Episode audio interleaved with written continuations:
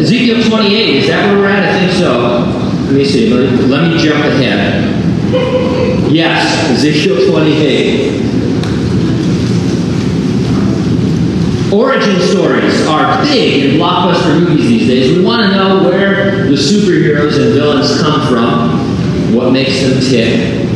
One of the best in recent memory has to be the way director Peter Jackson portrayed the transformation of Smeagol into Gollum in The Return of the King. It didn't take hardly any time at all. It was a beautiful uh, rendition of that. I must admit, I'm a little tired of the origins of Batman.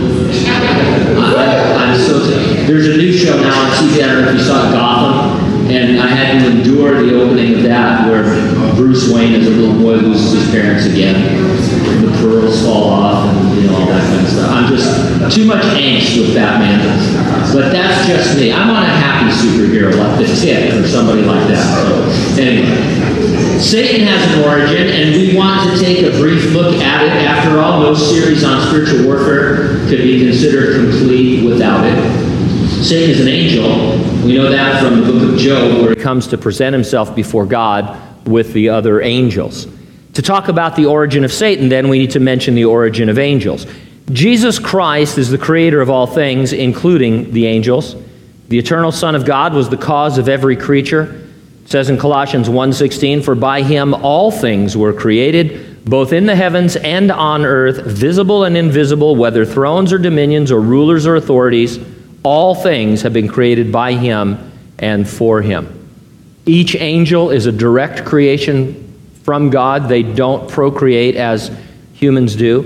Perhaps this is why they're sometimes called the sons of God. It confuses people, but um, they were uh, directly created by God, and in that sense, they are his sons.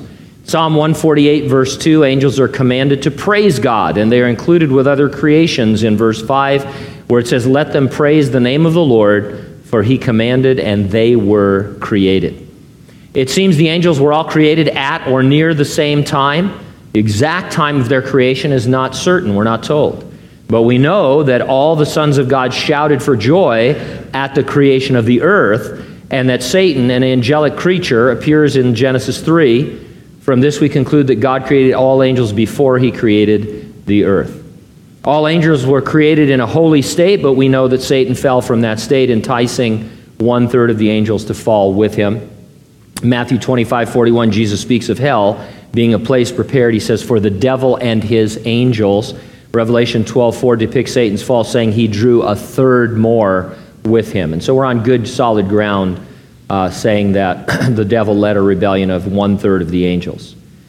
Uh, angels are, according to their nature, termed holy or elect or evil or unclean.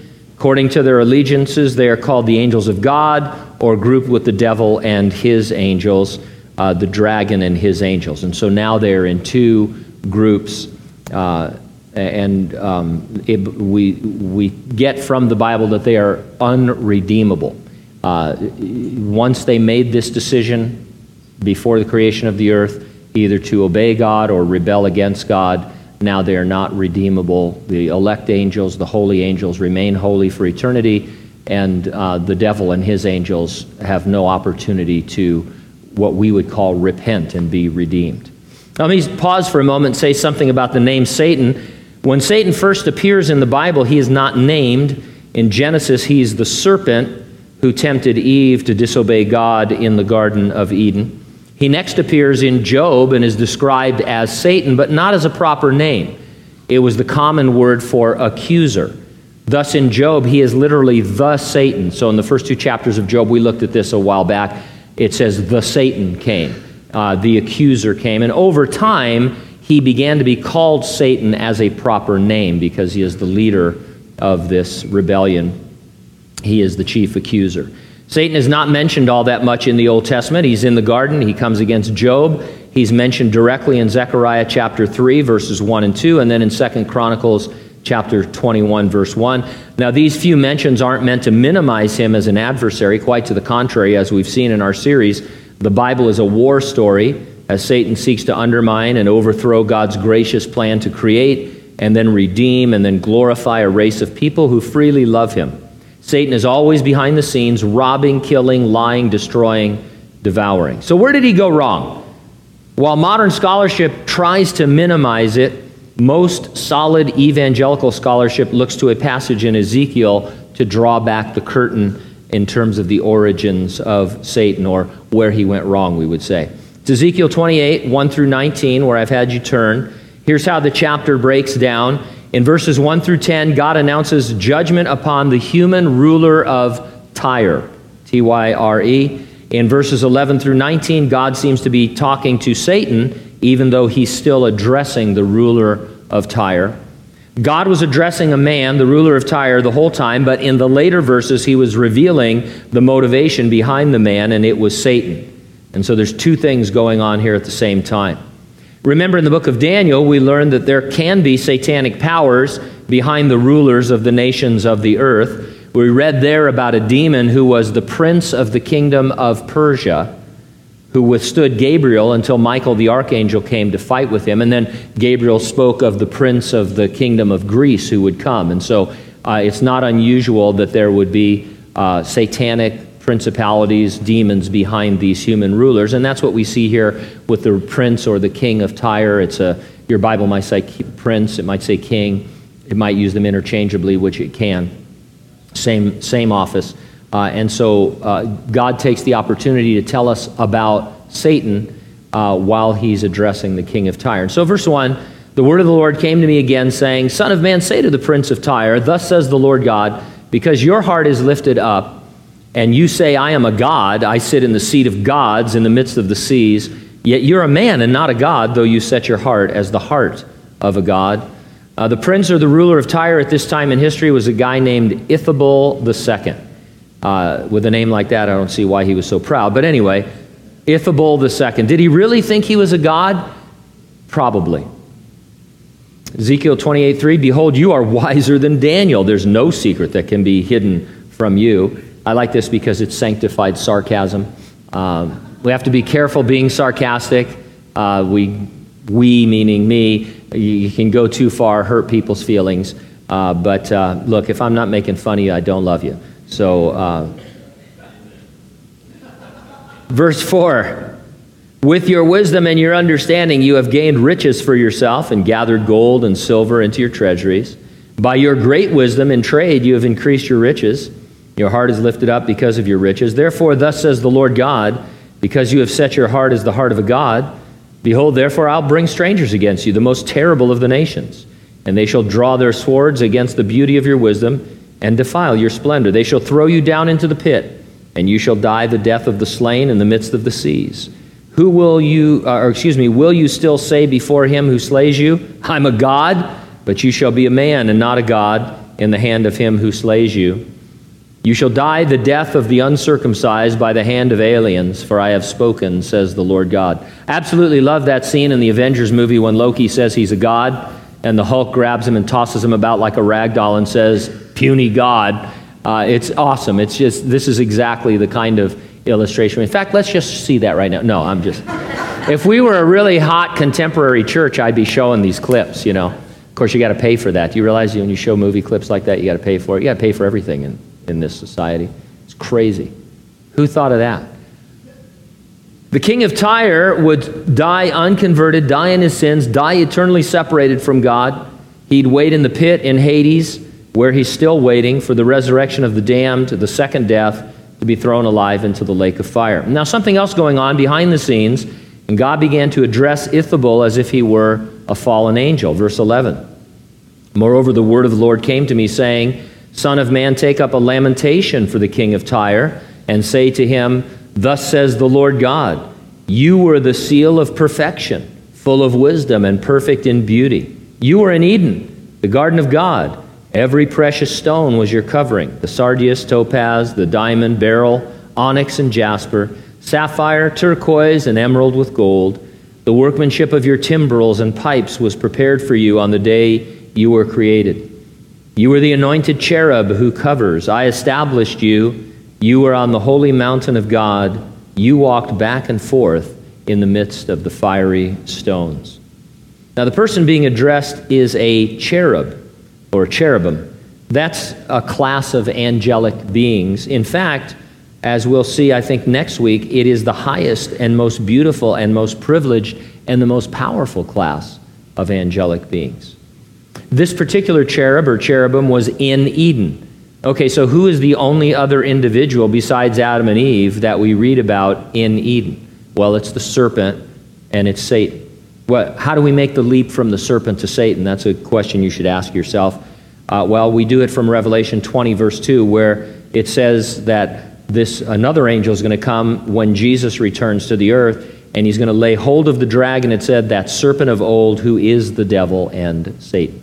And so we're, we know because we've read the end that the serpent in the garden is Satan. I, have got, and I, I like scholarship. Scholarship is good. You know, we're, we're, we're pro scholarship. Now, I've got a book uh, that I've been reading in the background of this by a scholar where, you know, he's a real careful guy, and it's like, you know, he says, okay, here, if you're just, if you're in Genesis, all you know is that a serpent talked to uh, Eve, and, and, or that somebody talked through a serpent, however you want to put it. But you, you don't really figure out it, it, who it is until you get deeper into the Bible and see it comment on itself. And so uh, we just want to be careful. Obviously, we know that, but you want to be careful sometimes when you just assume things uh, and you haven't proven them. And so we, the, the serpent, uh, Satan is the serpent, we're told in Revelation 22. Now, Ezekiel fills in some gaps about Satan. He was, and we would say still is, full of beauty, not a moral beauty anymore, but uh, a physical beauty. I don't think he looks like the guy in the fireworks stand, uh, you know, the red devil. And uh, uh he was a beautiful being, probably maybe the most beautiful of God's created angels. Uh, we'll see that he was not just a cherub, but a, a very important cherub. Uh, he was created. He's in no way an equal with God, with the Creator. He's not like the force or the yin and yang or good versus evil or anything like that. Bless his heart, Dave Hunt, when he was still alive. Uh, great apologist. If you haven't read a Dave Hunt book lately, go get one and read it. Uh, he's home with the Lord now, but he, he would have conniptions over the bumper sticker that said, Jesus is the force. I mean, it, it, you know, he would just go crazy talking about you know the you know the force is some kind of demonic concept, some occult concept of good versus evil that yin and yang. And I mean, Jesus is not the force, and and so uh, the devil is not the opposite of God, as if they're locked in some kind of mortal combat. Uh, he was created. Timbrels and pipes describe some of sort of musical ability. I've seen guys get really deep into this and, and portray Satan as almost mechanical, you know, that, that he, and who knows, you know, uh, but um, obviously it, it, has to do with worship, and Satan is thus said by many to have been a worship leader, uh, maybe the worship leader in heaven. A lot of worship goes on in heaven. We get to the book of the Revelation, uh, there is a lot of praise uh, constantly around the throne of God, as you would, uh, you know, guess that there should be. And, um, you know, by the way, rabbit trails, right? It's Wednesday night. We can go down any rabbit trails we want. But uh, uh, Calvary Chapel and other churches like Calvary, uh, contemporary churches, always criticized for singing simple choruses and modern choruses and modern music that lacks doctrine and things like that. And uh, really get, we really get hit because of the repetition, you know, because we're too repetitive in our singing but man, when you get to the book of the Revelation, you know, there's angels around the throne singing, Holy, holy, holy is the Lord God of hosts, over and over and over again. Maybe some of the contemporary apologists ought to address that. And let those guys know that their services aren't needed because they're not really singing doctrine to God, you know. So I don't know. I, I think there's room for um, a lot of different types of singing. We're not, a, I, people think we're against hymns. I just don't know any. You know, I mean, I didn't grow up with hymns. I grew up you know, like many of you grew up with a different type of music for a different generation. And so, um, you know, so Satan, he had something to do with worship. He was in the very presence of God, held a high rank. Possible to identify the fiery stones with a fiery wall uh, around the throne of God in heaven. And if that's the case, Satan would be an inner circle angel. So he's a very important, very powerful, a very beautiful created being. In fact, it says in verse 15, you were perfect in your ways from the day you were created till iniquity was found in you. By the abundance of your trading, you became filled with violence within, and you sinned. Therefore, I cast you as a profane thing out of the mountain of God, and I destroyed you, O covering cherub, from the midst of the fiery stones. Your heart was lifted up because of your beauty. You corrupted your wisdom for the sake of your splendor. I cast you to the ground. I laid you before kings that they might gaze at you. Now, without explaining how it happened, God says iniquity was found in him, and the clues that we have here as to what occurred in Satan's mind is found in verse 17. Your heart was lifted up because of beauty. You corrupted your wisdom by reason of your splendor.